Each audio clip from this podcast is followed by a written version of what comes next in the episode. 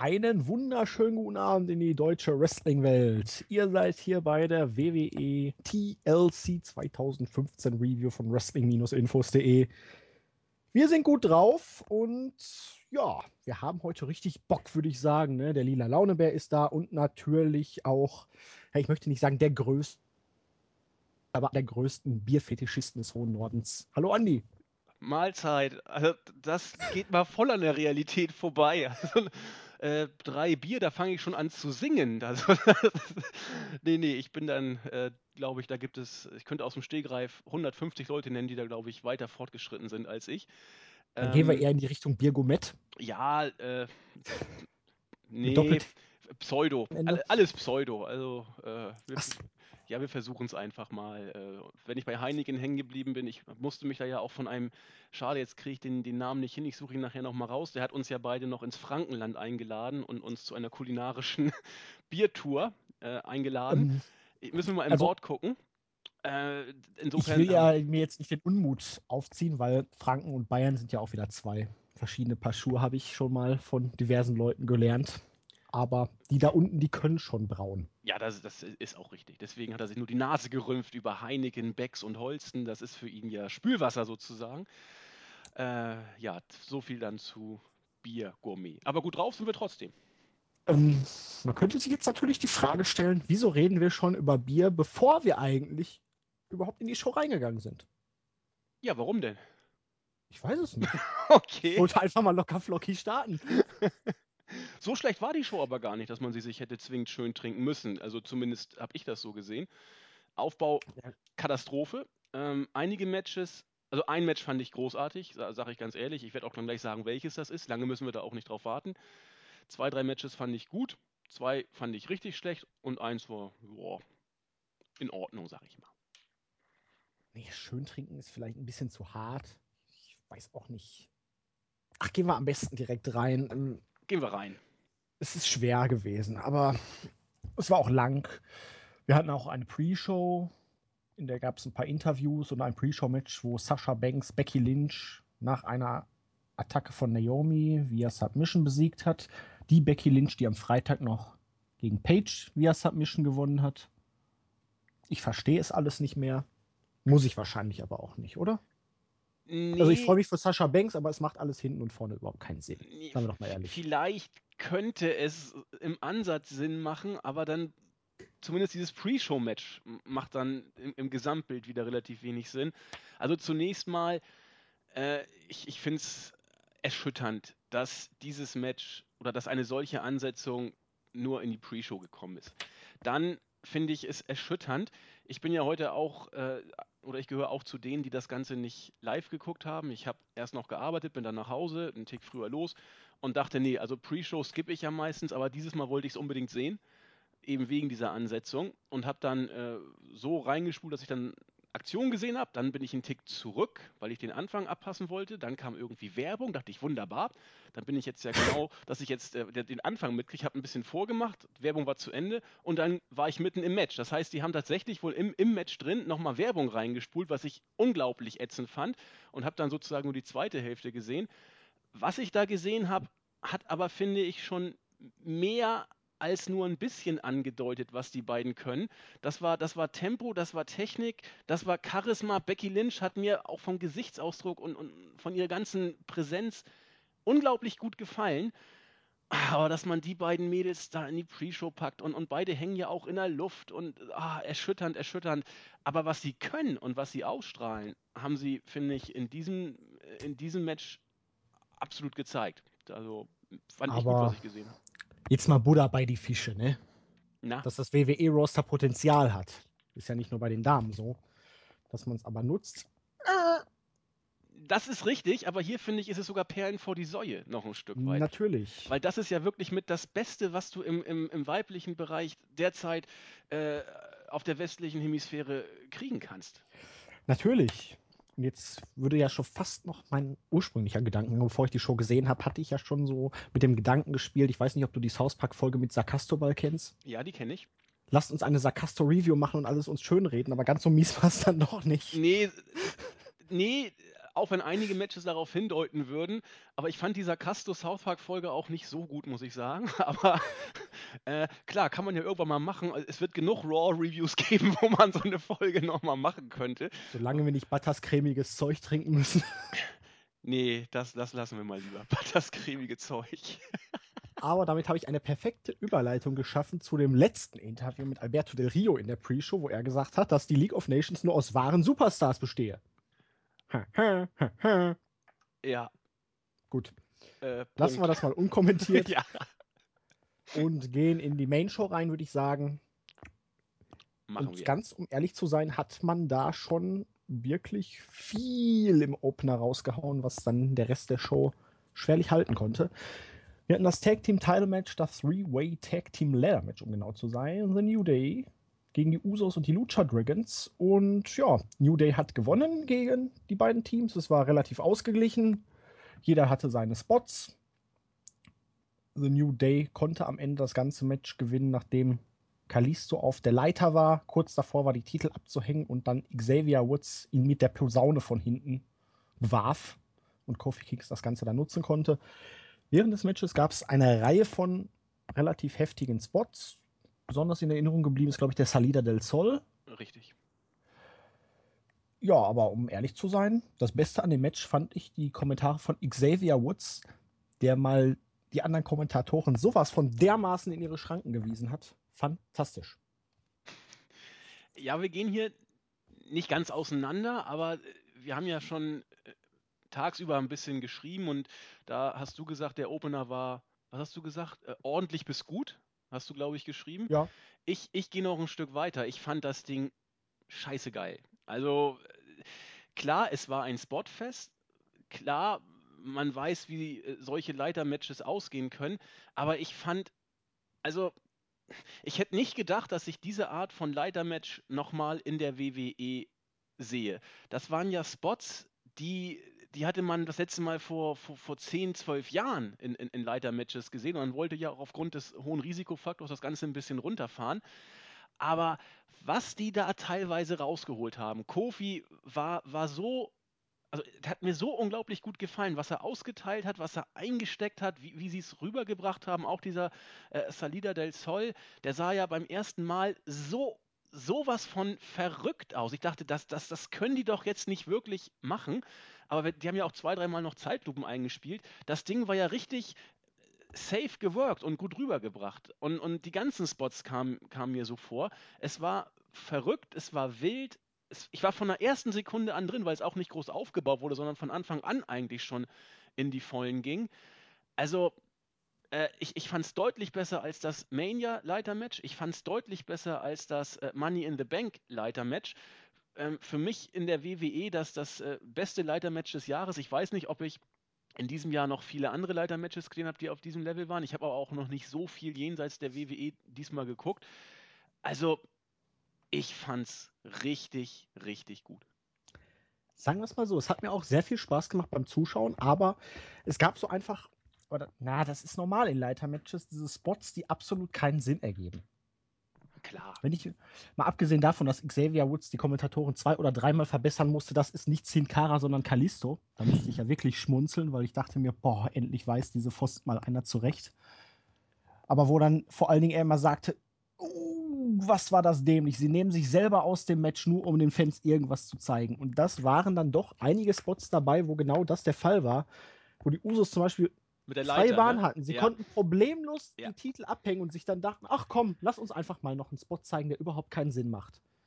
Das kann man besser lösen. Das ist für mich so als Theoretiker in der Hinsicht dann doch noch ein bisschen ärgerlich, aber es hat halt Spaß gemacht. Ich muss da immer so ein bisschen das Ganze zerdenken und gucken, ha, ha, ha, ist das ein stimmiger Ablauf?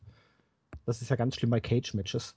Ja. Wenn die Leute dann immer super schnell unterwegs sind und dann kaum sind sie oben auf dem Käfig, oh nein, ich komme jetzt gerade eben so drüber oder steht einer draußen und ich kann nicht einfach auf den draufspringen und das Match gewinnen. Nein, ich muss dann wieder zurückgehen, weil ich Angst habe. Na, ist ja auch egal. Nee, aber hast du schon recht, gerade dieser, dieser Spot mit den Usos. Ich glaube, alle lagen draußen, äh, Ja. außerhalb des Rings. Die hatten die Leiter, glaube ich, schon äh, aufgestellt. Oder, Und waren beide fit. und beide standen da rum, haben sich umgeguckt, haben dann die Leiter genommen, dann irgendwie so einen dusseligen Spot nach draußen zu bringen. Klar, das, das, da hast du natürlich recht. War vielleicht Aber- auch einfach nur die Abstimmung scheiße in dem Moment, weil eigentlich vielleicht noch nicht alle liegen sollten oder so. Ich weiß es nicht. Ja. Sicher, solche Matches sind natürlich auf die Spots ausgerichtet und, und ich bin auch mit dieser Einstellung reingegangen. Manchmal wirkt das Ganze natürlich ein Tick zu aufgesetzt, aber ich, ich weiß nicht, das, das Ding hat mich einfach von der ersten Sekunde an unterhalten. Bei, bei Mania hat es, finde ich, echt gedauert, bis, bis da der Funken übergesprungen ist und er kam auch nicht so richtig rüber.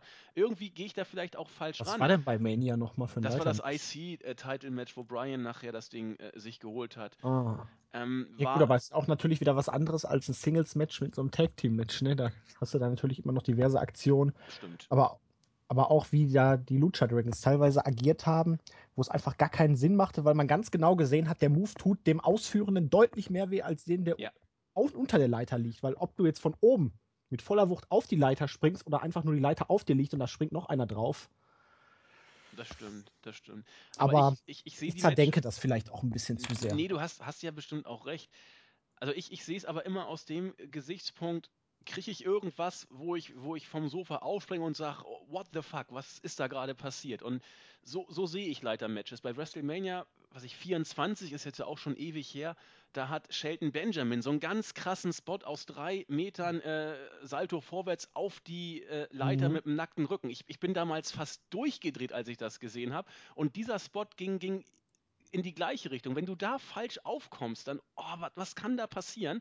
Da bin ich auch, äh, bin ich auch aufgesprungen und dachte, nein, das kann, kann doch nicht angehen. Und wenn ich, wenn ich sowas noch hinkriege, dass man mich mit einer Wrestling-Show, wo man ja eigentlich mittlerweile, mit jeder Show merkst du ja mehr, wie solche Sachen aufgebaut sind und durchschaust schon manches oder antizipierst manches im Vorfeld.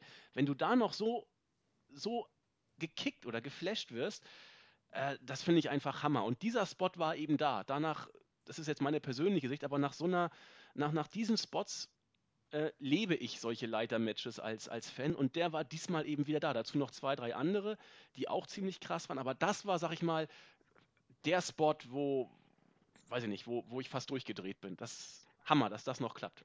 Da will ich dir auch gar nicht widersprechen, weil gerade bei diesem Salida del Sol, da dachte ich mir, ach, uff, das macht er jetzt nicht wirklich, das macht er jetzt nicht wirklich. Und, oh, also es hat Spaß gemacht. Es gab in der Geschichte mit Sicherheit schon bessere, besser geführte auch, mit noch krasseren Spots, aber es war eines der besseren Leitermatches der letzten Jahre. Da will ich dir noch nicht mal widersprechen. Guck mal, da sind wir uns ja doch nicht so uneins. Das Nee. Das ist doch schön. Ich habe sogar, und jetzt äh, muss ich mich ganz weit aus dem Fenster lehnen, äh, kann ich jeden verstehen, der das nicht so sieht. Ich habe sogar vier Sterne gegeben. Ja, Oh, so drei, drei Viertel würde ich hier Ja. geben. da sind wir auch nicht so machen. weit auseinander. Nee, das nee. Ist doch, das ist doch schön. Dafür, dass es halt einfach beschissen aufgebaut war, hat es ganz ordentlich unterhalten. Mit der Titelverteidigung kann ich auch leben. Ich war etwas überrascht, dass es am Ende die Lucha Dragons und nicht die Usos waren, die da durch die Posaune irgendwie Entschuldigung, in Mitleidenschaft gezogen wurden. Schauen wir mal, wo es hinführt. Aber kurz zu Ähm, Xavier Woods ja. stimme, ich, stimme ich dir auch bei. Ich habe es leider, leider auf Deutsch geguckt. Es, ich, ich weiß nicht, ich will auch nicht immer wieder die gleichen Sprüche bringen, aber ich fand es diesmal heute besonders, besonders schwer zu ertragen, weil, weil Schäfer und Thiele auch, glaube ich, deutlich mehr Matches hatten als, ähm, als unsere anderen beiden Smackdowner, als Böschen und Hackel. Und das war wirklich nicht immer einfach, sag ich mal.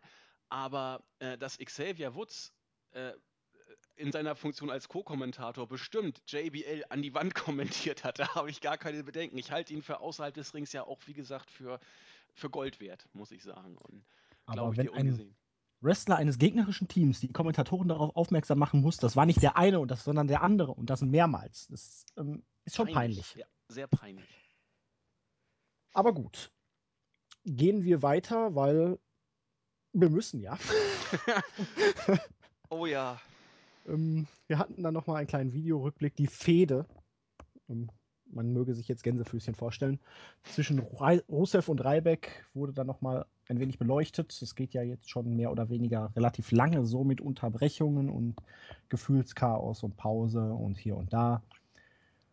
Und jetzt hatten wir wieder Rusev mit einer sehr interessant gekleideten Lana. Das kleine, das kleine katholische Schulmädchen aus Russland. ähm, gegen den Vielesser Ryback. War am Ende eine klare Sache. Es hat Mission im Accolade. Lana hat mal wieder so getan, als würde sie eine kleine Verletzung faken. Spielte eigentlich bei der Entscheidung aber gar keine Rolle. Ja, es war jetzt kein schönes Match. Es war schon die meiste Zeit dominiert von Rusev, wenn ich meinen. Ja. Das Problem an der ganzen Geschichte, und ich denke, da sind wir schon wieder auf einem ähnlichen Level, Rusev hatte so ein starkes Jahr. Ein Jahr ungeschlagen, dann kam Cena. Selbst nach dieser Fehde, alles gar kein Problem. Ich finde ihn bockstark. Er hat irgendwas Cooles, Einzigartiges an sich. Und selbst nach dieser Fehde gegen Cena, wenn man ihn anständig gebuckt hätte, er könnte heute wirklich ein super Upper-Kader sein. Aber diese blöden Backstage-Spielchen, wo man dann meinte, ach, wir müssen ihn gegen Ryback da vor ein paar Wochen da in drei Minuten versquashen und er verliert danach jedes Match für ein paar Wochen. Das hat einfach alles gekillt und macht dieses Match jetzt so bedeutungslos und Rusev so egal, dass es mich nicht weniger interessieren könnte. Ich kann ihn einfach jetzt dann nicht mehr so wahrnehmen wie noch vor drei, vier Monaten. Ja, geht mir ähnlich. Also zum Match würde ich auch sagen, nicht schön, aber leider auch nicht selten in der WWE. Das ist ja leider der Fall. Ähm, also was mir zuerst aufgefallen ist, Lana und Rusev, das funktioniert einfach. Also ich will nicht sagen, man hat jetzt ein, so, die Zeit äh, unvergessen gemacht, die dazwischen war. Nein, ganz sicher nicht. Aber Lana ist jetzt, jetzt ist es nicht mehr die unterkühlte Russenmanagerin, sondern die äh, Beziehungs-Russenmanagerin aber sie, sie spielt dieses Gimmick einfach deutlich, deutlich besser als, als dieses blöde Ami-Flittchen oder was immer sie da sein sollte. Hör auf, Lana als Publikumsliebling overzubringen. Sie wird over nur durch dieses Gimmick. Und äh, sie sah, du hast schon gesagt, dass das Outfit, es war A wieder heiß, es war B wieder unterkühlt. Man hat ihre körperlichen Vorzüge auch, äh, ihr, ihr hat ja auch ein süßes Gesicht, manchmal ein bisschen markant, aber auch sehr hübsch. Und sie hat wieder böse geguckt, sie hat hinterhältig gegrinst, wenn es drauf ankam, sie hat ihre Verletzung da gesellt. Das passt. Rusev finde ich immer noch vom, vom, vom, vom Charisma, das er auch ausstrahlt, nach wie vor immer noch großartig. Zwischen äh, Killermaschine und äh, Knuddelbär, irgendwo dazwischen ist er. Und die beiden zusammen, äh, das, das weiß ich nicht, das, das spricht mich einfach an. Also das, das wirkt jetzt nicht auch nur eingespielt, sondern ähm, passt. Das Problem ist nur, es könnte keinen wirklich weniger interessieren, weil man mit Rusev in den letzten Monaten wirklich Schindluder getrieben hat. Und da, da ist auch so ein Match, das ist ja auch quasi auf letzter Sekunde nur auf die Card gekommen.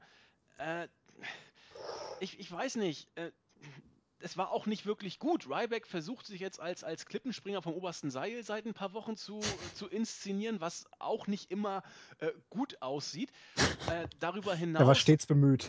Genau. Darüber hinaus äh, ist die Storyline ja wohl auch, dass er dümmer als Toast ist, dass er dreimal jetzt auf diesen gleichen Lana-Trick reinfällt. Er wirkt auch immer äh, gorillahafter, was sein Auftreten angeht. Also er hat sich ja früher mal so ein bisschen mit seiner Faust auf die Brust getrollt. Mittlerweile habe ich das Gefühl, macht er nichts anderes mehr, als sich auf die Brust trommeln oder mit seiner flachen Hand so auf den Kopf raufzuhauen. Das macht er ja auch sehr gerne.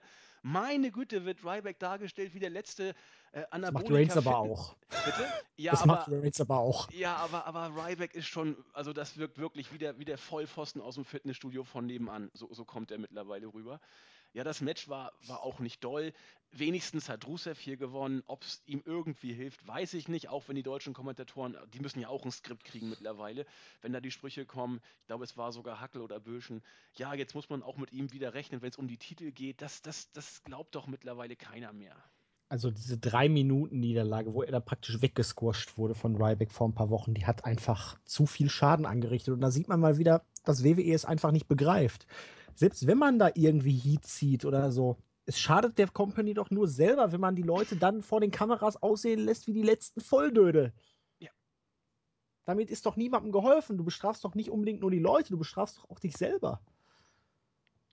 So sieht's aus. Boah, nee, so was geht einfach nicht in meinen Kopf rein. Na gut.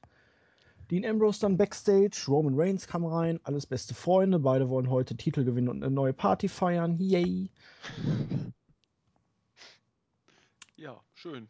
Ja, Video Package of Swagger gegen Del Rio. Wow. Ein Chairs Match, was dann irgendwie ganz. Ich, also die Regeln habe ich bis heute nicht begriffen.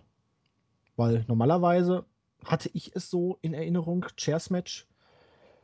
Ähm, alles ist verboten bis auf den Einsatz von Stühlen.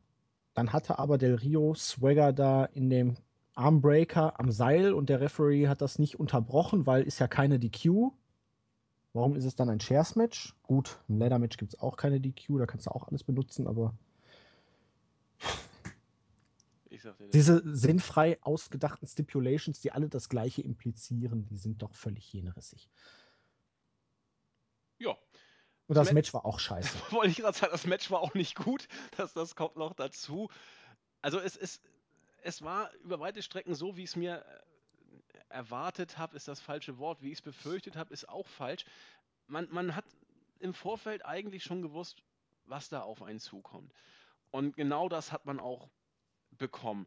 Es gab jetzt nicht wirklich groß Technik, allein schon der Beginn, dass die beiden da wie mit ihren mit so Pseudo-Lichtschwertern mit den Stühlen aufeinander ein. Da, da hättest du doch schon gleich sagen können, bitte nein das, das Match geht los. Ich habe irgendwie gerade, keine Ahnung, habe irgendwas zu trinken genommen. Guck, guck in den Ring. Ist der Ring leer? Sind die wohl beide gleich rausgeslidet, um sich die ja. Stühle zu holen? Gleich ja. wieder rein und fechten da einen aus. Ich dachte, na, herzlichen Glückwunsch. Wenn wir auf dem Level weitermachen, äh, wird das eine ganz große Kiste. Ja, und danach Vielleicht haben sie irgendwie mit Star Wars irgendwie einen Werbedeal abgeschlossen oder so. Ja, aber es wurde ja nicht erwähnt. Oder wurde das irgendwie bei der Werbung irgendwie Nein. eingespielt, dass der neue Star Wars-Film bald kommt? Ich weiß es nicht.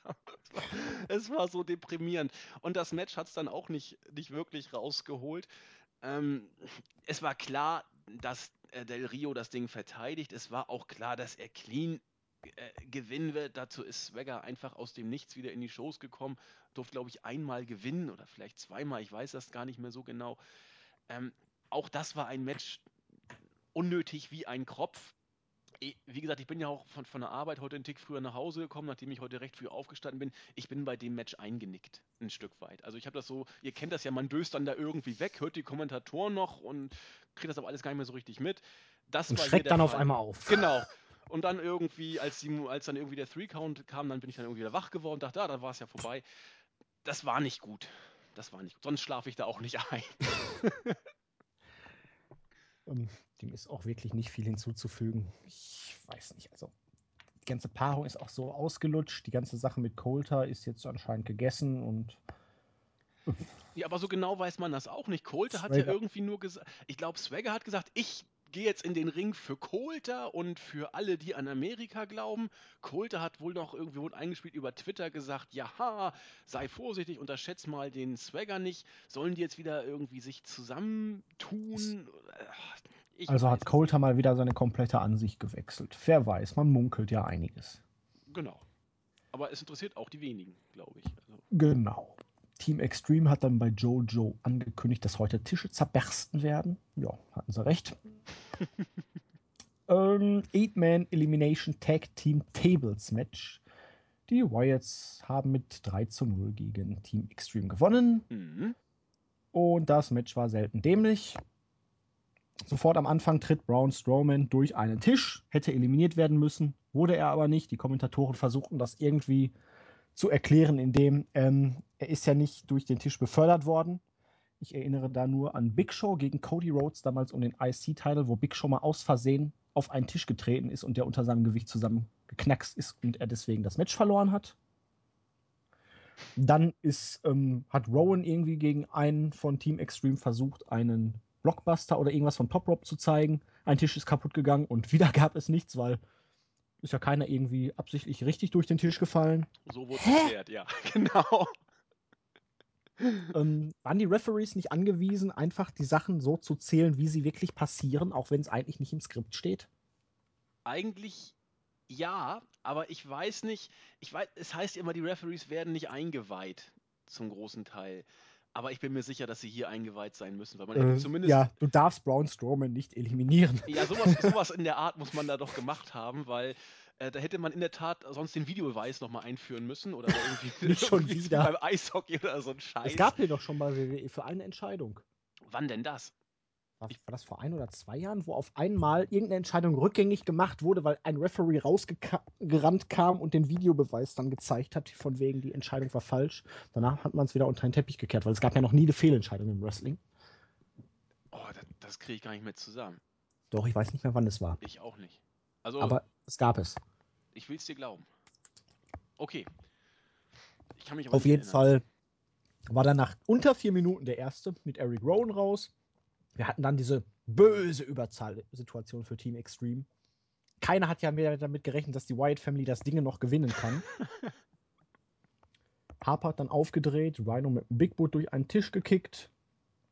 Dann kam Bray Wyatt aus dem Nichts eigentlich und hat Devon mal ebenso völlig random mit einem Uranagi, kein Chokeslam, Nee, du hast recht, pardon.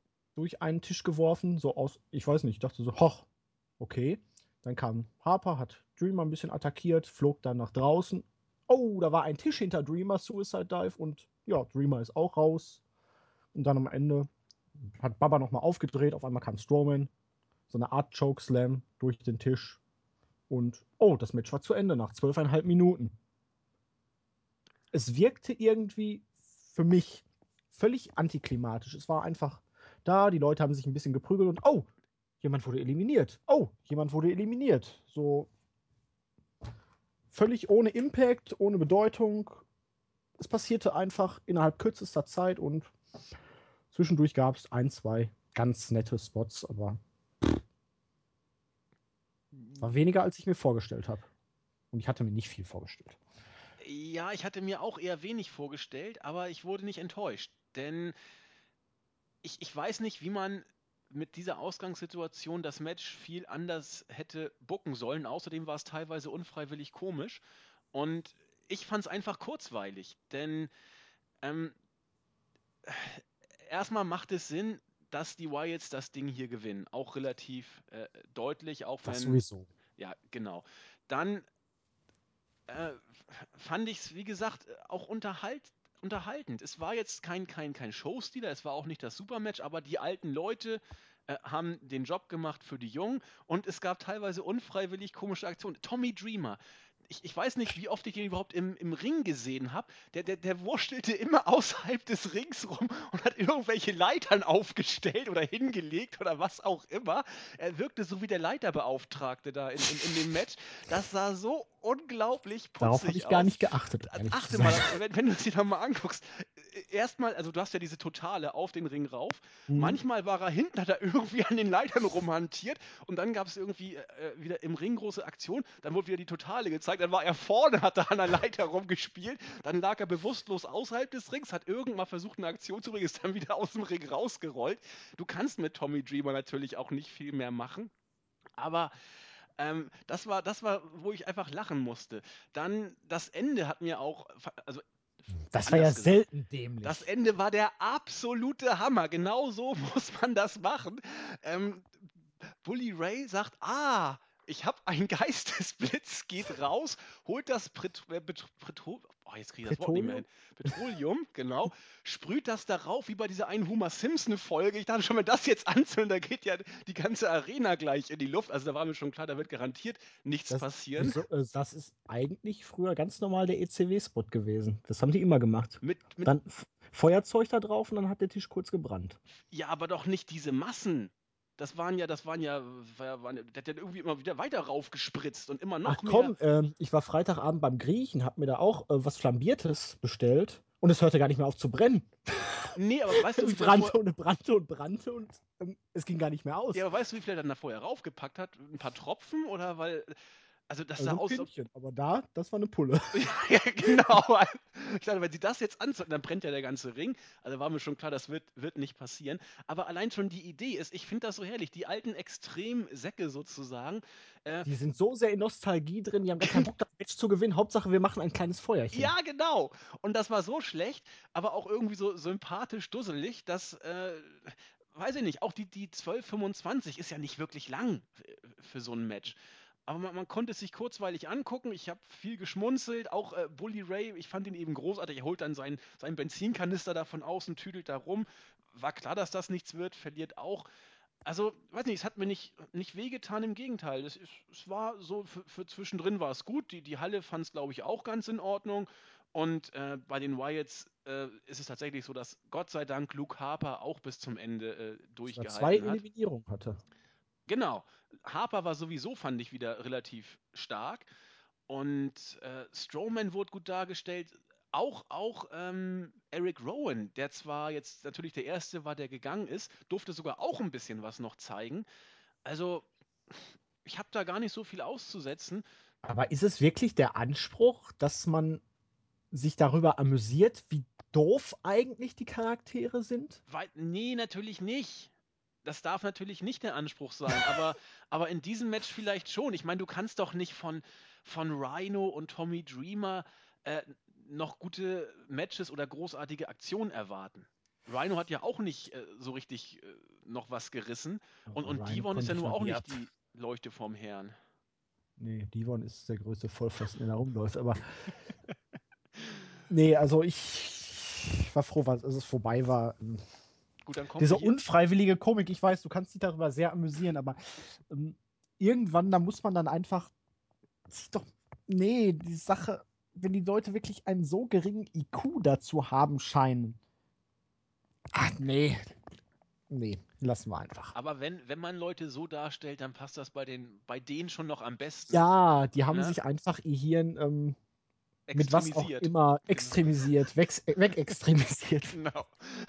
Zu viel am äh, Spiritus geschnüffelt oder solche Geschichten. Vermutlich, das, vermutlich. Also da, da macht es sogar so ein klitzekleines bisschen vielleicht noch Sinn, weil mit denen hast du auch nichts vor. Ähm, die dürfen noch mal kurz, also dass das Streamer und, und, und Rhino beim Pay-Per-View noch mal sein werden, hätte auch kaum noch einer gedacht im Vorfeld. Da macht es noch halbwegs Sinn. Natürlich gebe ich dir recht ähm, wenn man die Liga halbwegs ernsthaft präsentieren will, sollte man das vielleicht anders machen. Ohne, ohne Frage. Vor allen Dingen, als er dann noch alleine war. Wenn jetzt wenigstens noch Divon dabei gewesen wäre, mit dem er hätte ein Feuer machen können oder so. In der Tat. oder wenn er wenigstens noch ein paar Marshmallows rausgeholt hätte. Aber ich dachte auch so, oha, jetzt hat, hat Bully die ultimative Idee, jetzt wird er irgendwie die, die, äh, die Smart Bomb zünden, die alle drei Wyatts auf einmal plättet und dann kommt er da mit so ein bisschen Grillanzünder raus. Und ich, na gut, wenn das jetzt hier die, die, die V2 Geheimwaffe sein soll oder Wunderwaffe sein soll, dann äh, gute Nacht. Naja, es hat ja auch nicht so richtig geklappt. Naja, man muss ja auch irgendwie am Budget mal ein bisschen sparen, ne? Äh, in der Tat, in der Tat. Da konnte man jetzt nicht noch irgendwie eine Feuerwehr bezahlen oder so. Und, und für viele Tische scheint es auch nicht zu reichen, weil man hat ja noch die alten äh, Tische noch, wo die Namen von, von ja. den Wyatts da waren, hat man durch, durch ganz Amerika geschleppt, um sie hier nochmal einzusetzen. Ähm, ja. Gehen wir weiter. Jo. Expertenpanel können wir, denke ich, skippen. Dann hatten wir Kevin Owens Promo. Da war irgendwie schon klar, dass er das Match verlieren wird. Weil immer wenn die Heels dann so eine Promo nochmal halten, verlieren sie. Ja. Aber ja. Immerhin eine das, Promo. Äh, genau, das IC-Title-Match und Dean Ambrose gewann gegen Kevin Owens, nachdem er die Pop-Up Powerbomb in einen Rana mit Pin ausgekontert hat. Und ich bin mir immer noch nicht sicher, ob jetzt meine Freude über die kurzweiligen 9 Minuten 50 größer ist oder dann doch die Enttäuschung, dass es nur 9 Minuten 50 waren und man hier mal wieder zwei so großartige Worker, die in dieser kurzen Zeit so ein tolles Match auf die Beine gestellt haben, einfach wieder so stark kastriert hat. Ich weiß es noch nicht. Aber es genau, genau diese Gedanken gehen auch bei mir durch mein kleines Hirn, dass das Match fing von der ersten Sekunde an richtig stark an. Also man, man hat, finde ich zumindest nach fünf Sekunden oder nach zehn Sekunden gemerkt, das ist ein ganz anderer Schnack als noch bei der Survivor Series zwischen den beiden. Das ging in die Vollen, da war Charismatik drin, da war Tempo drin. Ähm, Gesichtsausdruck von, von Ambrose war das ganze Match über großartig. Auch, auch Owens hat mir gut gefallen. Die haben da ja auch richtig schöne Moves ausgepackt. Ähm, das, ja, da ist Entwicklung drin. Ja, das war das. Sache. Das, genau, das, das, Entwicklung ist ein sehr gutes Wort. Das Match, das war auch richtig gut aufgebaut. Du hast, finde ich, von Minute zu Minute gesehen, obwohl von Anfang an Feuer drin war, dass da auch was passiert, dass da was aufgebaut wird. Und die Crowd hat es dann ja auch gefressen. Also, ähm, Ambrose hat den Dirty Deeds angesetzt, Owens kommt raus. Dann die Pop-Up Powerbomb gekontert. Die Crowd war sowas von drin.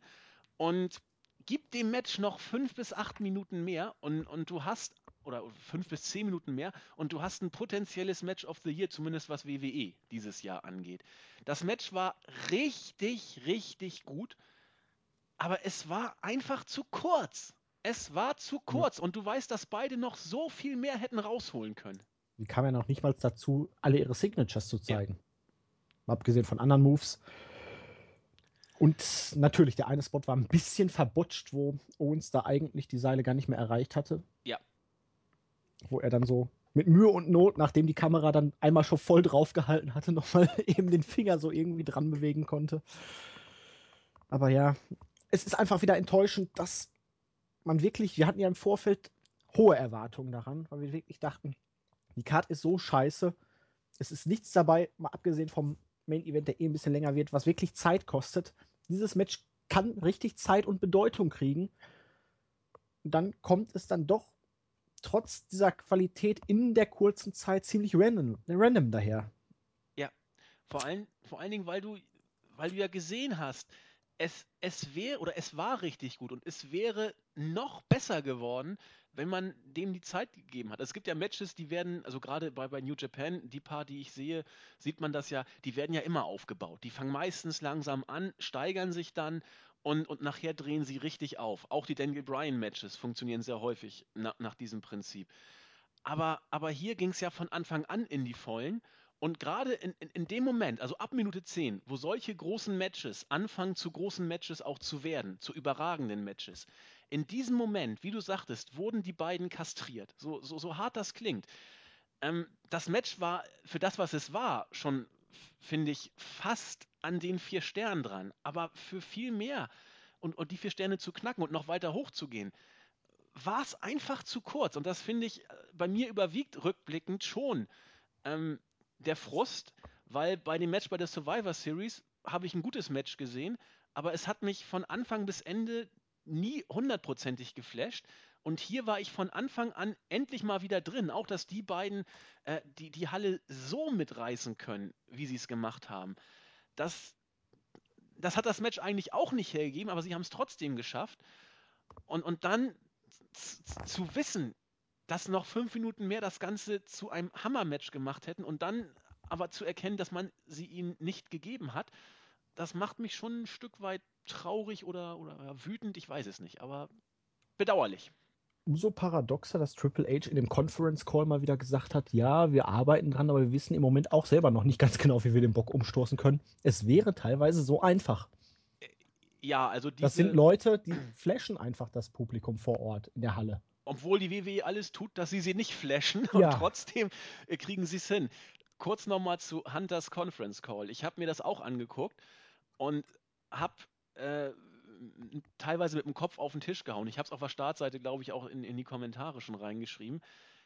Es ist ja toll, dass Hunter und Konsorten erkennen, dass im Main-Roster irgendwas scheiße ist. Es ist ja auch toll, dass Hunter sich hinstellt und sagt, ja, äh, Asche auf unser Haupt, wir, wir sind uns dessen bewusst und versuchen auch, äh, was zu machen.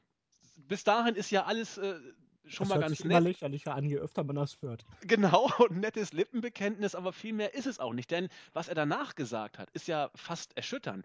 Er sagte dann nämlich relativierend, erstmal, ich bin nur für NXT zuständig, was schon mal großartig ist. Also alles Vince schuld. Genau. Dann sagt er, äh, je länger ich so drüber nachdenke, eigentlich hat das Main Roster eine andere Philosophie als NXT und beide haben so ihre Berechtigung. Und in dem Moment war für mich sowas von klar, dass sich im Main Roster gar nichts ändern wird und auch gar nichts ändern kann nach Hunters Worten. Denn wenn er einerseits sagt, ja, im Main Roster ist das alles nicht so gut, aber es ist eine Philosophie, die auch seine Daseinsberechtigung hat, in dem Moment kannst du am Grundprinzip, an der Grundphilosophie nichts mehr ändern. Dann musst ähm, du die wir sind scheiße, aber wir wollen genau das sein. Ja, genau. Dann musst du die Philosophie ändern. Äh, und wenn du sagst, ja, wir, wir, sind uns dessen bewusst, dass es scheiße ist, aber, aber die Philosophie ist gut, dann, dann kannst du es auch gleich lassen. Dann, dann, dann, dann bringt es nichts. Und es wird genauso weitergehen. Aber da kommen wir gleich nach dem Main Event noch drauf zu sprechen, wo da auch die der Hase im, im, Pfeffer liegt. Aber das war ein Conference Call, wo ich dachte, Mensch, ehrliche Worte, aber Gott seid ihr blöd. Also, selber schuld eigentlich das perfekte Wort zum Sonntag, um die ganze Sache hier abzuschließen. Aber wir sind ja noch nicht fertig. Nee. Ja. Divas Title Match haben wir nämlich dann noch als Co-Main Event gehabt. Und hier durfte Charlotte gegen Paige gewinnen, nachdem sie in einen Ring Dingenstein so eine komische, ach, was, wie heißen die Dinger denn? Ringhalterung? Ach, das Ringpolster war weg und sie ist auf den komischen Stahlknubbel da gefallen mit dem Kopf. Den Turnbuckle vom zweiten Seil? Ist das ein Turnbuckle? Ich, der Turnbuckle ist doch das große Ding. Aber den hat sie doch auch abgemacht. Der Turnbuckle ist doch dieses Polster, oder nicht? Der Polster am, am Ringende. Oder wovon ja, sprichst du gerade? Ja. Ja. Aber der Turnbuckle ist doch das ganze lange Ding da, wo die Seile dranhängen, oder nicht? Ja, dann, dann ja, du hast, glaube ich, recht. Aber was ist denn das? Das Polster. Nennen wir es das Polster. Ja, das Polster ist weg. Und wie heißt dieser komische Ring, auf dem sie gelandet ist? Das weiß ich, ich, Seilhalter. Eisenringhalter, Seil, was weiß ich. Genau, darauf ist sie auf jeden Fall gefallen und war dann tot. Charlotte hat gewonnen mit Ric Flairs, also Papas Hilfe. Sie ist jetzt Heal. Paige ist, ich glaube, auch noch Heal. Becky Lynch fand das nach dem Match beim Interview dann ein wenig konfus. Kann man, denke ich, verstehen. Aber Charlotte meinte, hey, ich habe immer noch den Titel. Paige hatte ihn eigentlich gewonnen, aber Ric Flair hatte die Beine seiner Tochter zwischendurch auf Seil gelegt, was der Referee natürlich überhaupt nicht gesehen hat, auch wenn er genau drauf geguckt hat. Ganz miese Kameraeinstellung. Das Match hat natürlich dann auch bei weitem nicht das Potenzial der beiden Damen ausgeschöpft, aber es war okay. Ja. Es waren ein paar schöne Wrestling-Moves zu sehen. Ja, also. Ja, also zehnmal mehr als im Main Event. Ja, gehe geh ich insofern mit, als dass das Match in der Tat, finde ich auch, für mich besser war als bei der Survivor Series. Das finde ich schon. Es war auch äh, ein ordentliches Wrestling-Match, aber es war für mich immer noch kein wirklich gutes äh, Wrestling-Match. Also im Bereich von, was ich, 3,5 Sterne oder so. Da habe ich es nicht gesehen. Ja, und auch sonst, äh, ich, ich weiß immer noch nicht, was ich davon halten soll. Das Publikum, Wie dramatisch fandest du es denn, als Charlotte nach diesem einen Kick von Page da getaumelt ist und dann voll nach vorne auf die Schnauze la Ric Flair gefallen ist? Ja, solche Moves gab es öfter. Also sie hat diesen äh, Ric Flair äh, Knee Drop hat, hat, ja. sie, hat sie angesetzt. Sie ist ja ganz oft gegangen wie er, das hat, das hat sie ja auch gemacht. Sie hat den äh, berühmten Ric Flair Hinfaller gezeigt, so, so hat, glaube ich, Schäfer ihn auch schon vor 100 Jahren mal genannt. Sie ist äh, zu Beginn des Matches gleich äh, ins Seil, hat sich da auf die Schulter so ge ge geklopft, wie Flair das eben, oder auf die äh, Brustschulter da, wie Flair das eben immer vor seinen Matches gemacht hat. Also es ist mittlerweile sowas von evident, dass man Charlotte hier als äh, ja als die Tochter von Ric Flair inszeniert und nicht als eigene, eigenständige Workerin sozusagen. Das ist ein Stück weit bedauerlich. Andererseits, wenigstens ist es mal was. Das muss man ja fast schon äh, positiv sehen, denn es ist ja das erste Mal, dass sowas wie ein Ansatz einer, einer Storyline oder einer Entwicklung im, im Diven-Bereich seit dieser unsäglichen Divas Revolution ist. Charlotte wird jetzt als dirtiest Playerin in the Game inszeniert, als Abklatsch ihres Vaters. Flair sah am Ring die meiste Zeit aus wie ein äh, alter Pfosten. Das, das, das, war, das war irgendwie so sah gar aber schon nichts. Immer aus. Ja, ähm, aber nach dem, nach dem Match, ich greife jetzt mal kurz vor, gab es ja dieses, dieses Segment mit, mit Charlotte und, und Becky Lynch, wo Becky wieder traurig geguckt hat und Paige, äh, Paige und Charlotte dann versucht wurde, wieder als die entschlossene äh, Dirty Playerin dargestellt zu werden, die alles macht, um zu gewinnen. Hat sie ja noch diesen kleinen Finger dann wieder hingezeigt und dann kam Ric Flair, hat dann ja, äh, haha, ich mach das jetzt mit dem Finger, jetzt gehen wir feiern und dann noch ein paar Mal rumgewut. Ich habe Ric Flair seit Monaten nicht mehr so gesehen wie in diesem Segment. Da fand ich ihn, ich weiß nicht warum, da fand ich ihn einfach lustig. Da habe ich wirklich, hat er mich ein bisschen an, an, an ihn erinnert, wie er, wie er vor ein paar Jahren noch drauf war. Das ist natürlich nur ein kleines Strohfeuer, aber das ist wenigstens nicht der, so dieser Abklatsch-Flair, sondern so ein ja. bisschen, wie man ihn von früher noch kennt.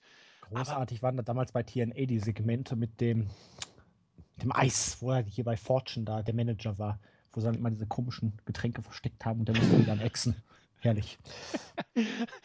ja, aber, ja, aber so in so einer Rolle musst du ihn darstellen, ja. aber es ist halt schwierig, dann das Ganze mit dem seriösen Charakter seiner jetzt Tochter, die meinte, ach ja, aber nicht, dass ich bald noch den Titel an die böse Page verliere, dann schaue ich mir doch lieber ein bisschen was bei Papi ab und hole mir Ratschlag da. Aber das ist zumindest jetzt mal ein Ansatz. Das ist ein Ansatz. Was natürlich immer noch kein Ansatz ist, ist äh, die Art und Weise der Darstellung von, von Paige und Charlotte. Ich glaube, das Publikum, ich wurde, zu Beginn wurden ja beide noch vorgestellt. Äh, das Publikum wusste gar nicht, was es machen sollte. Eher war Paige in diesem Match äh, Face und Charlotte Heel. Es sollte eigentlich wohl andersrum sein, auch wenn da ein Heel-Turn angedeutet wurde. Ich habe keine Ahnung, was das soll.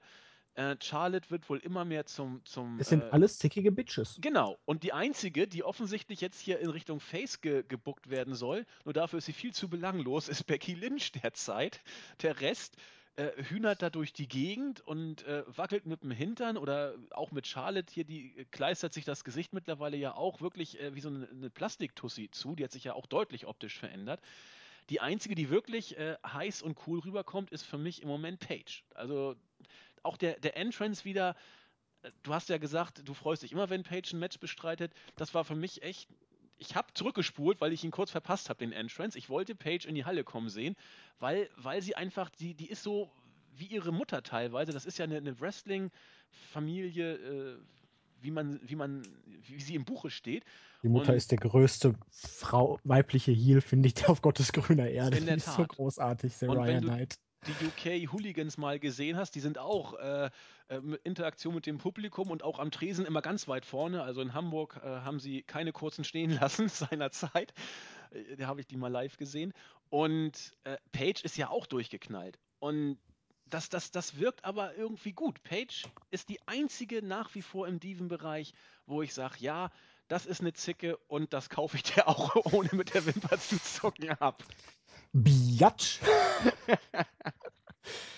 nee, da bin ich jetzt zumindest mal leicht gespannt, wo das in den kommenden Wochen hingeht. Kriegen wir jetzt eine Vierergeschichte mit Sasha Banks und Becky Lynch oder geht es jetzt eher dann doch in Richtung Becky Lynch und Charlotte? Wird vielleicht doch noch irgendwo rumlesbisiert? Das wäre gut und Team BAD bitte weg, Bella weg und dann konzentrierst von mir aus auf diese vier Mädels. Das ist besser als alles andere. Das. Ja. Ja, und irgendwie müssen wir dann jetzt wohl, ich befürchte, zum Main Event kommen. Oh, ja. Wir hatten ein Tables, Ladders and Chairs Match um den WWE World Heavyweight Championship mit Sheamus und Roman Reigns. Das ganze Match ging wirklich 24 Minuten. Es kam mir deutlich länger vor. Ja. Ich weiß nicht, ich weiß nicht, ich glaube, ich habe dir geschrieben, kein Aufbau, keine Emotionen, wenig irgendwie Aufregung beim Publikum ja. und es hat mich einfach nicht abgeholt. Es war langweilig ohne Ende. Es ging los und ja, es gab den Schlag direkt am Anfang. Da dachte man, oh, die beiden gehen jetzt aufeinander los, so wie ähnlich wie Ambrose und Owens. Aber dann gar nichts. Dann kam noch ein zweiter Move und Pause. Der zeigte einen Move, Pause. Lief da eine Viertelstunde um den Ring rum, suchte irgendwelche Gegenstände. Und so zog sich das um das ganze Match eigentlich rum. Immer Move, Pause, Move, Pause. James hatte deutlich mehr von dem Match, hat das Match eigentlich mit seinen Attacken und Aktionen geprägt. Irgendwann kam dann Reigns mal wieder zurück, hatte den Titel fast gewonnen. Dann kam die League of Nations in Form von Del Rio und Rusev. Barrett hatte wohl frei. Die wurden dann nach einer Attacke wieder rausgeschrieben, könnte man sagen. Seamus hat nochmal einen Bro-Kick gezeigt und konnte dann den Titel abhängen, weil Reigns von der ganzen Wucht aus dem Ring geschleudert wurde. Auf das, was danach kommt, ähm, gehen wir gleich ein. Ja. Ich habe. Nee, sag du erstmal, was du so vom Match gehalten hast. Ich habe mir so ein paar Anmerkungen noch gemacht. Also ich finde das gut, dass wir die beiden Segmente trennen, weil das müssen wir, finde ich, auch machen. Denn das Match, ja, es war lang. Und es war über weite Strecken auch sehr zäh fand ich. Du hast es genau auf den Punkt gebracht. Die, die haben losgelegt und dann haben sie draußen immer irgendwas gesucht. Sie haben den Matchfluss, finde ich, lange, lange, lange Zeit nicht gefunden. Äh, dann wurde mal ein Spot eingestreut, der mehr äh, gewollt als gekonnt rüberkam. Irgendwann haben sie sich dann zum, zum Eingang geprügelt. Da wurde dann äh, Seamus durch durch Tische und Stühle geschmissen und da hat Reigns noch gesagt, ja, TLC, Baby, mit verhaltenen Reaktionen aus der Crowd Oh, das dazu. hat, fand ich ja nervig. Und danach wurde er dann auf die zwei Tische gelegt. Ja, solche Geschichten. Das Match war lange Zeit nicht gut, wurde gegen Ende leicht besser. Du hast es eben angedeutet. Äh, wenn hier irgendeiner das Match geführt hat, dann war es nicht Roman Reigns. Das Match hat Seamus geführt. Dieser White Noise von der Treppe durch den, äh, durch den Tisch, den hat Seamus genommen. Das sieht man auch in der Zeitlupe ganz deutlich. Da geht Seamus mit seinem weißen Hintern zuerst durch den Tisch. Ich glaube, Reigns hat ihn gar nicht richtig berührt. Seamus hat den krassen Spot auf die Leiter genommen, wo die Leiter durchgedrückt ist. Und Seamus hat Reigns hier durch das Match getragen. Seamus ist kein überragender Worker. Seamus ist nicht derjenige, der Leute zu einem großartigen Match zieht. Aber hier hat Seamus die Initiative ergriffen und dass das Match nicht äh, gnadenlos abgestunken ist, ist meines Erachtens Seamus äh, zuzuschreiben. Ich bin kein großer Fan von unserem weißen Elend, beileibe nicht. Aber das, was hier gut war, geht meines Erachtens auf das Konto von unserem Iren. Ähm, die Crowd, ich habe es ja leider auf Deutsch geguckt. Man hat auch trotzdem die Kommentatoren alles versucht haben, schön zu reden und auch Pausen zu füllen.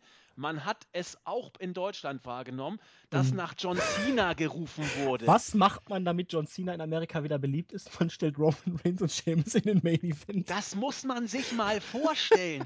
John Cena ist der, der am meisten äh, ausgebuht oder von den Smarks mit Ignoranz bestraft wird. Und das Publikum, und es waren nicht nur ein paar hundert, Und hat nach John Cena geschrien. Der lauteste Typ hatte ein Kevin Owens Shirt an. Und das, das ist, war einfach nur grundsätzlich demonstrativ. Wir geben einen Fick auf dieses Match und was kann man als besten Protest rufen? Wir wollen John Cena sehen. Also, das ist doch die schlimmste Ohrfeige, die man sich äh, vorstellen kann. Rollins und Bryan NXT, klar, das äh, musste sein. Also auf Bryan Sp Sprechchöre habe ich auch ein Stück weit gewartet.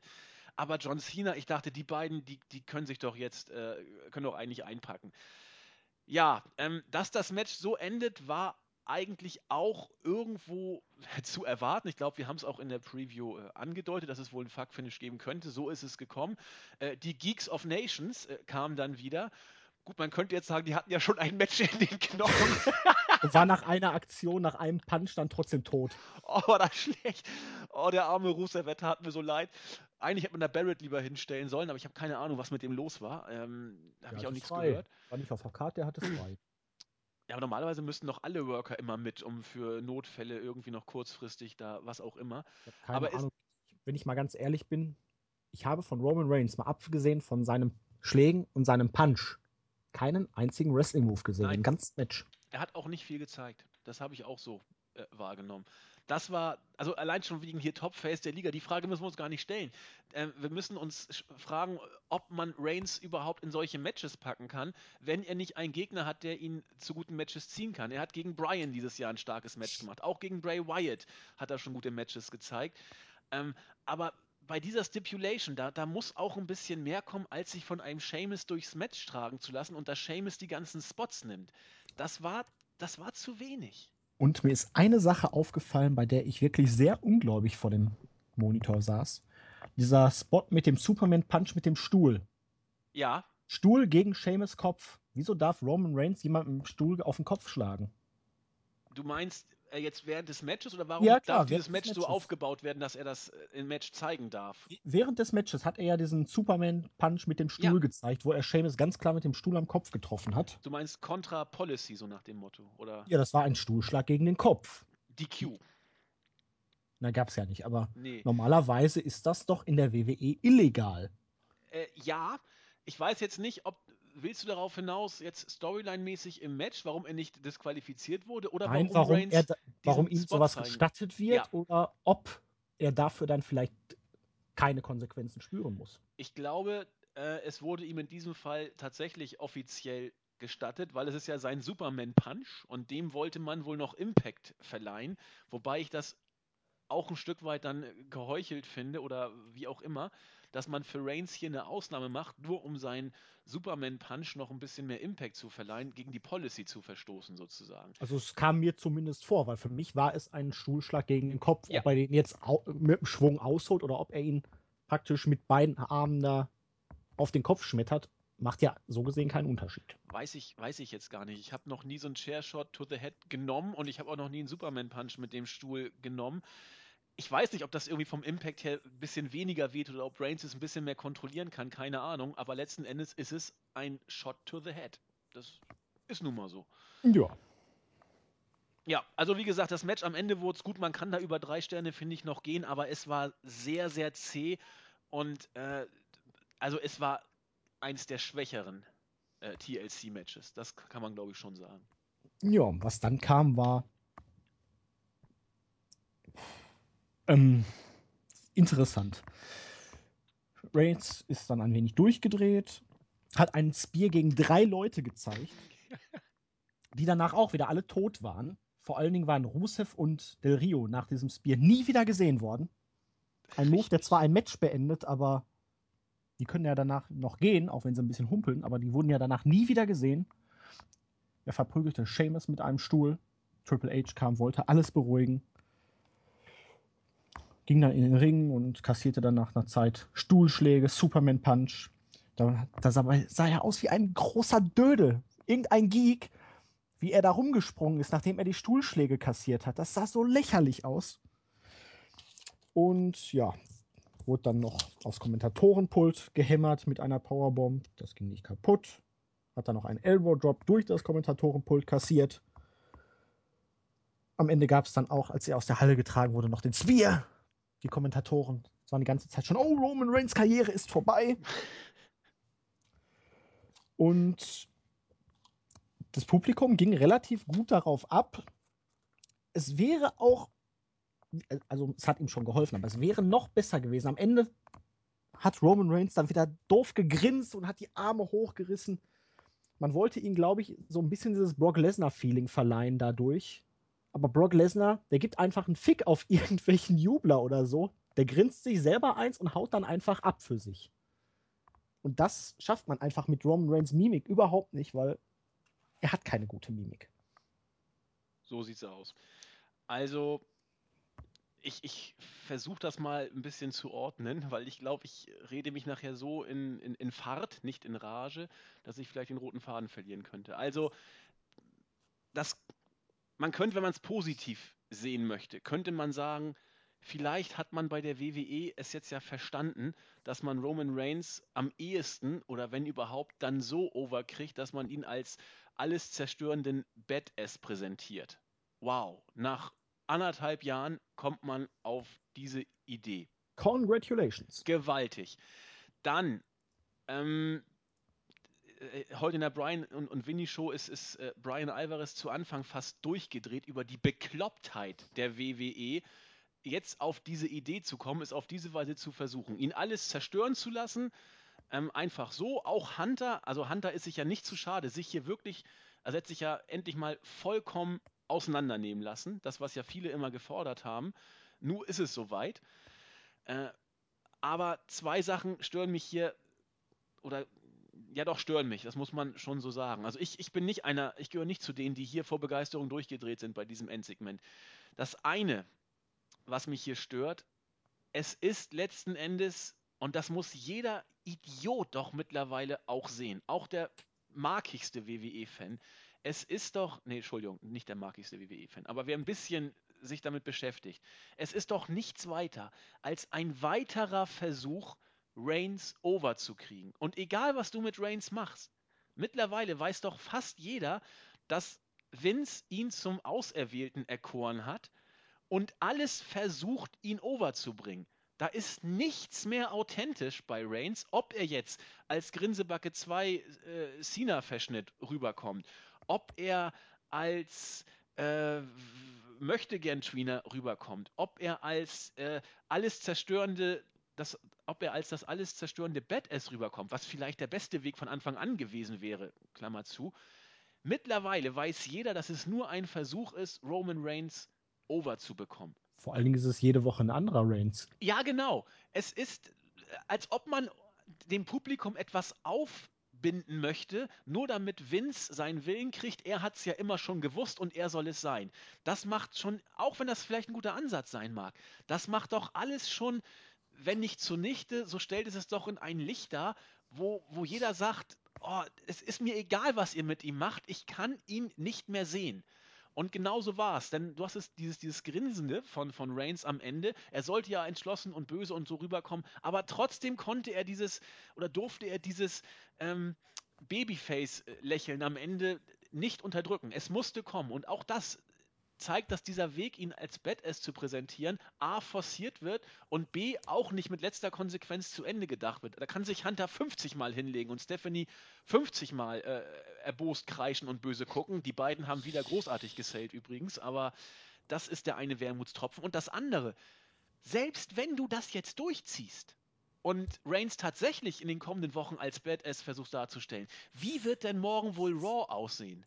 Äh, eigentlich müsste er, ich ja, ziehe jetzt mal, mal wieder den Vergleich zu Brock Lesnar, erstmal auf unbestimmte Zeit suspendiert werden. Ja, Genau. Oder er müsste dahin kommen, böse gucken. Äh, gut, die Attitude-Ära ist vorbei. Er wird jetzt kein, kein Spiel gegen Stephanie ansetzen oder irgend so ein Scheiß. Aber äh, Stephanie wird irgendeine Promo halten und sagen: Großer Skandal, Reigns, was hast du gemacht? Du hast den Bogen überspannt, bla bla. Das wird ungefähr 10 Minuten Zeit fressen. Dann kommt Reigns irgendwie raus und wird sagen: äh, ich musste ein Zeichen setzen, ich werde meinen Weg weitergehen, ich habe von der Authority noch nie irgendwas gehalten, er wird versuchen, böse zu gucken und am Ende wird er wieder so lächeln. Genau so wird es kommen. Das heißt, man wird den Weg von wegen Badass und mir ist alles egal, ich bin der Brock Lesnar, Lonesome Rider, der alles zerstört und The Shield im Geiste sind auch wieder da. Nein, es wird nicht zu Ende gebuckt werden. Er wird also, suspendiert werden oder gefeuert werden und spätestens in der zweiten Woche kommt er dann durchs Publikum immer zurück oder genau. lauert den auf dem Parkplatz auf. Irgend sowas. Aber es wird nicht der Badass, der sich um nichts anderes schert, sondern er wird eine Art Pseudo-Badass, der stark relativiert und nach wie vor auf Krampf Richtung Babyface gepusht werden soll. Es wird nicht funktionieren. Vor allen Dingen, weil, wenn man das mal jetzt ein bisschen durchdenkt, er kommt ja einfach nur rüber wie ein schlechter Verlierer. Weil in der Tat. Es war ein No-DQ-Match. Seamus hat halt Unterstützung von seinen Freunden bekommen. Wo waren Reigns Freunde? Wo waren seine Buddies, die Usos und Ambrose? Mögen sie ihn nicht? Haben sie ihn im Stich gelassen? Warum haben sie ihn im Stich gelassen? Hat dich keiner lieb? Ja, Ambrose hat wohl äh, Popcorn äh, gegessen und Limo oh. getrunken auf ja. seinen neuen Titel. Die Usos die, hatten Aua. Die Usos mussten sich doch irgendwie von ihrer Leiter äh, irgendwie erholen. Aber du hast recht. Und wenn man mal zurückblickt, also ich habe da ich meine noch drauf geachtet zu haben, weil ich habe, nachdem Seamus dann quasi auf den Schultern seiner beiden Geek of Nations Freunde da stand, habe ich den Pay-Per-View ausgeschaltet und habe erst gesehen, oh, da gab es ja noch was im Live-Bericht, habe das nochmal angeguckt. Also habe es dann schon mit ein bisschen anderen Augen geguckt, weil ich wusste, irgendwas wird da passieren. Als Reigns diesen Spear angesetzt hat gegen die drei, war die Halle relativ äh, zurückhaltend. Das war noch nicht diese, diese Reaktion, die er bekommen hat, als Hunter äh, dann auseinandergenommen wurde. Das war ja putzig, weil Reigns ja auch zweimal zurückgegangen ist und nochmal einen draufgesetzt hat und mit jedem Mal wurde die Halle, ähm, sag ich mal, lauter dabei. Aber der, der Spear gegen, gegen die drei Geeks, das, das hat irgendwie keinen richtig interessiert. Die Leute hatten einfach nur die Schnauze voll von Hunter. Ja, das, das ist es. Das wird es wohl sein. Denn wenn du auch mal guckst, als Seamus da auf den Schultern äh, sitzt von, von den beiden, dann gibt es so einen Kameraschwenk, der auch mal die, die Zuschauereien einfasst. Die oberen Ränge waren schon fast komplett leer. Also äh, die dachten auch, es ist vorbei. Und als dann der, der, der Rain-Spot kam, äh, hat das die meisten gar nicht mehr interessiert. Äh, und dann sind sie vielleicht noch ein paar Mal zurückgekommen, aber die meisten dachten genau wie ich, das Ding ist durch. Da passiert gar nichts mehr. Ich weiß nicht. Ich bin skeptisch, ganz ehrlich, ob das jetzt passt. Denn A, es kommt zu spät, B, es ist zu forciert und C, es wird nicht konsequent zu Ende gebracht werden. Man muss dann mal wirklich jetzt mal abwarten, wie es bei Raw ist. Es könnte schon sein, dass es bei gewissen Teilen des Publikums ihm auf jeden Fall geholfen hat, aber insgesamt ist es natürlich alles ziemlich inkonsequent und er kommt halt wieder als Face auf jeden Fall nicht rüber, sondern wie gesagt, wie ein schlechter Verlierer. Seamus hat die Regeln, die nicht vorhanden waren, ausgenutzt mit Hilfe seiner Freunde. Ja. Er müsste ja jetzt eigentlich dann bei Raw erstmal seine Leute zusammenscheißen. Hey Buddies, wo wart ihr, als ich euch so sehr gebraucht habe? Mögt ihr mich gar nicht? Weil eigentlich darauf muss es eigentlich hinauslaufen. Irgendwie schon. Aber kommt er, auf, kommt er jetzt für dich nach dem Segment rüber wie, wie der Badass? Nein, das Grinsen zwischendurch ja. und am Ende, das hat dann wieder vieles gekillt. Auch dieses Hände nach oben reißen da kurz, am Ende sich feiern lassen. Ich glaube wirklich, man wollte ihn in Richtung eines Brock Lesners bringen, dass er dann einfach alles zerstört und bejubelt wird. Aber wie gesagt, Brock Lesnar hat dann einfach sein diabolisches Grinsen von wegen, ha, jetzt habe ich es dir gezeigt. Und dann geht er einfach, ja. ohne irgendwie überhaupt aufs Publikum zu achten, weil es ihn dann wirklich überhaupt nicht interessiert. Und bei Reigns hatte man sofort jetzt das Gefühl, diese Aktion hat er alle nur gemacht, um vom Publikum wieder geliebt zu werden. Ja, das hast du schön auf den Punkt gebracht, finde ich auch. Diese Aktion hat, finde ich, ganz deutlich auch gezeigt, Reigns ist kein Lesnar, Reigns ist kein Austin und Reigns ist auch nicht mal in Anführungszeichen ein Dean Ambrose, obwohl der in der Card deutlich unter ihm steht, was Charisma und, und Darstellung seines Charakters angeht. Du, du, du weißt nicht, was er sein soll, außer dass er beim Publikum overgebracht werden soll. Und dafür ist der WWE jedes Mittel recht. Und man versucht jetzt alle paar Wochen offensichtlich irgendwas Neues. Aber es wirkt eben auch so wie ein Versuch. Das kann nicht verfangen beim Publikum. Glaube ich einfach nicht. Schauen wir mal. Aber alle waren am Ende furchtbar, furchtbar geschockt. Hunter musste mit einer Trage und Halskrause. Und der dürfte ja jetzt erstmal für Monate ausfallen. Ja, aber nicht bei der WWE. Nee, natürlich nicht. Wahrscheinlich ist er nächste Woche wieder topfit. Aber Andi, dein Fazit? Ja, besser als ich dachte. Also ich, ich habe vor der Survivor Series gesagt, der Aufbau war wirklich schlecht. Und äh, das heißt meistens, dass ein guter Pay-Per-View kommt. Das war bei der Survivor Series nicht der Fall. Das war, finde ich, ein ziemlich mauer Pay-Per-View. Dieses Mal war der Aufbau ja noch schlechter eigentlich. Und deswegen dachte ich, der Pay-Per-View wird diesmal auch schlecht. Fand ich aber rückblickend jetzt nicht. Also wir hatten ein, finde ich, ganz, ganz großartiges Ladder-Match. Wir hatten ein Match zwischen Ambrose und Owens, das immer noch nicht das gehalten hat, was es hätte halten können. Und es hätte an diesem Abend es halten können, was es versprach, aber es durfte es nicht halten. Bei dem Dudley gegen Wyatt geht es bei uns beiden ein bisschen auseinander. Ich fand es einfach putzig, auch wenn ich weiß, das darf man ja nicht sagen über WWE, aber solche unfreiwilligen Sachen, das ist auch ein Grund, warum ich das gucke. Das, oder ein Stück weit ein Grund, warum ich es mir angucke das sehen viele ja auch gar nicht, dass da Tommy Dreamer sich als Leiterinstrukteur betätigt. So, ein Unfug, da, da, muss ich drüber schmunzeln, ist auch nicht gewollt. Steven-Match war in Ordnung, Pre-Show-Match war gut. Vielleicht Und, übt Dreamer ja schon für seinen neuen Job als WWE-Hausmeister.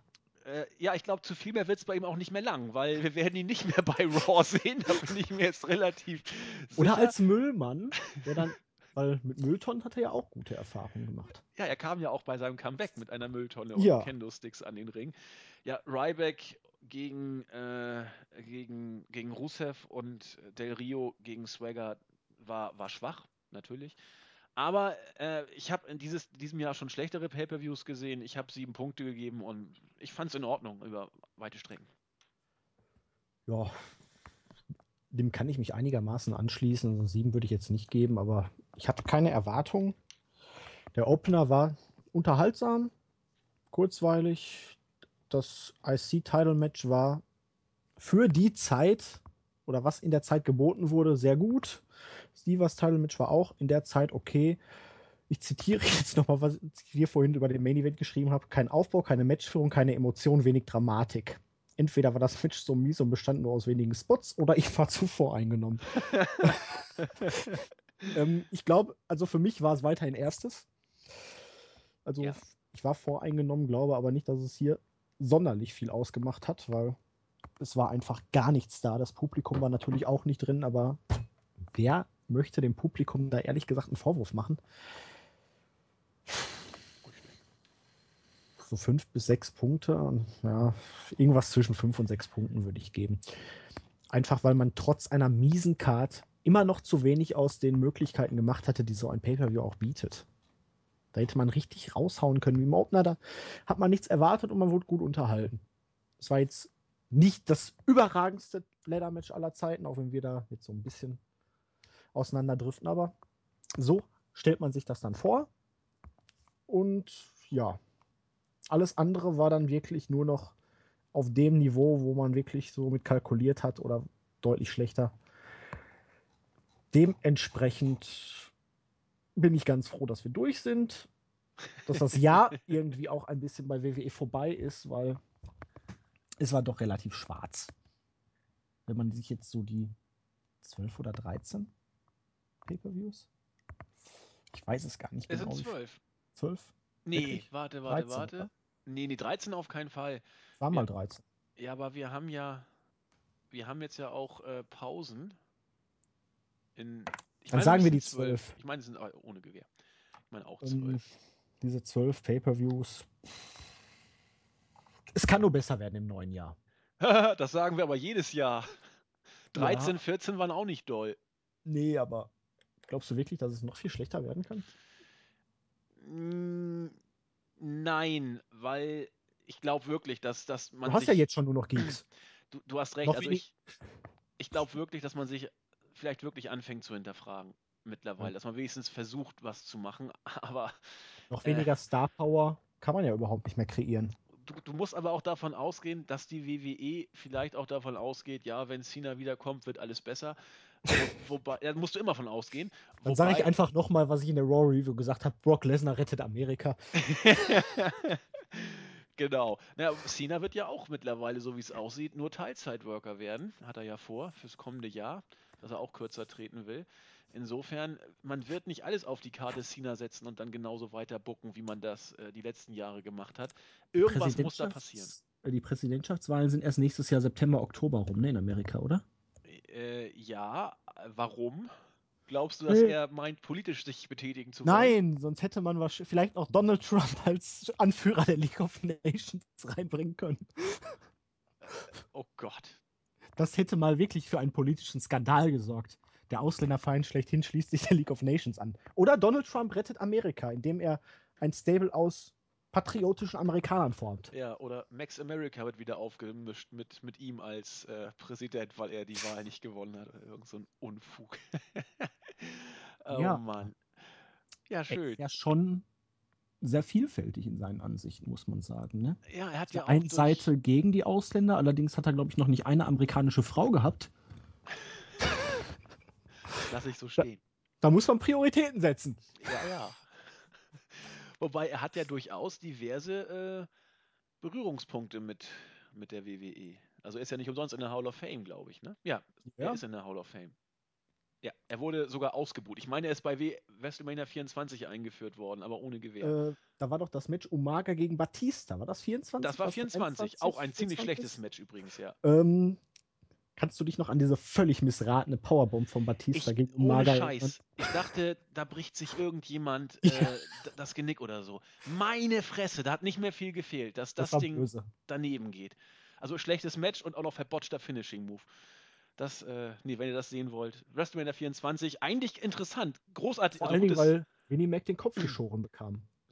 in, bei WrestleMania 24? War das nicht Winnie Mac, der den Kopf geschoren bekam? Natürlich. Umaga war doch der Winnie, Winnie Mac-Schützling und Batista der von Donald Trump, oder?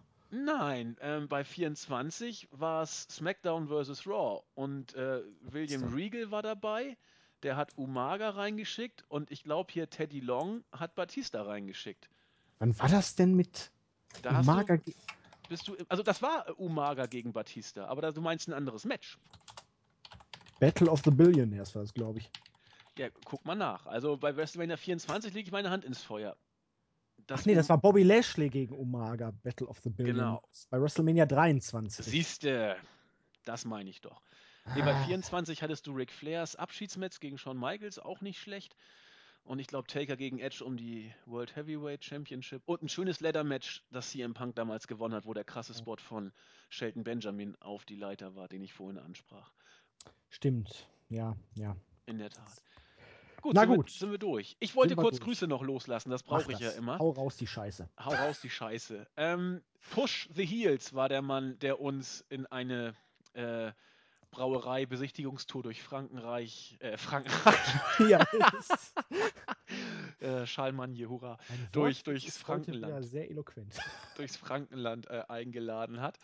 Und grüßen möchte ich dazu auf der Startseite noch ein paar User, die wieder viel geschrieben haben. Alex, Viper, Predator, Valentin, Swanton, Master, Quacky, RK Orton, Kevin S., der, äh, wie einige andere darauf hinwies, dass der Film Bang Boom Bang hieß, den ich letztens mit äh, ansprach. 90 Minuten Hardcore, echte Gefühle. War ich überrascht, dass du das nicht wusstest. Ähm, Jericho und Not Straight. Ähm, für alle, die es interessiert, Valentin hat gefragt, er, er möchte auch mal in so eine Review. Wie geht das hier auf dieser Seite? Ja, da musst du im Team sein und dann äh, klappt das irgendwann vielleicht mal. Andererseits ist die Idee auch noch nach wie vor nicht gestorben, dass wir irgendwann tatsächlich mal äh, so eine Art Konzept machen, dass wir uns zusammensetzen und mal einen User mit dazu holen. Nicht bei einer Raw-Review, sondern bei irgendwas anderem vielleicht, aber irgendwie die Idee geistert seit ein paar Monaten bei uns rum. Müssen wir gucken, wie wir es machen. Dann müssen wir erstmal die Technikprobleme in den Griff kriegen, die uns immer noch Und vor einige Herausforderungen ein stellen. bisschen Zeit im Vorfeld einfach haben, um das Ganze erstmal Ja. auszutesten. Und das ist im Moment halt nicht ganz da. Nee, ist im Moment nicht so einfach. Wenn wir Aber- beide schon eher von der Arbeit gehen, nur um für Wrestling-Infos eine Review zu machen. Ja, so sind wir. Sensationell, ne? So sind wir. Nee, aber irgendwann wird es da was geben. Ich, ich will es euch nicht versprechen, aber ich seid versichert, da ist was äh, im Gange und äh, zumindest Überlegung. Und dann werden wir irgendwann mal so eine Art User-Podcast machen, wie auch immer. Dann könnt ihr was erzählen und wir nehmen irgendwie eine Show mal auseinander. Irgendwas kriegen wir da schon noch mal hin. Insofern seid ihr aber alle herzlich gegrüßt. Und damit bin ich mit meinen Grüßen durch, Julian. Ja, ich hau da noch einen Elbandi-Spruch raus und würde sagen, dann machen wir Schluss. Also, ich weiß nicht aus welcher Folge, aber also, wenn wir wirklich ein Beispiel für die Kinder sind, dann wird Bud später einen Job haben, der ihn langsam umbringt und Kelly wächst in dem sicheren Glauben heran, dass eine Familie mit zwei Einkommen ein Haushalt von zwei Männern ist. In diesem Sinne, Äh, ja. macht's gut. Bis morgen. Tschüss.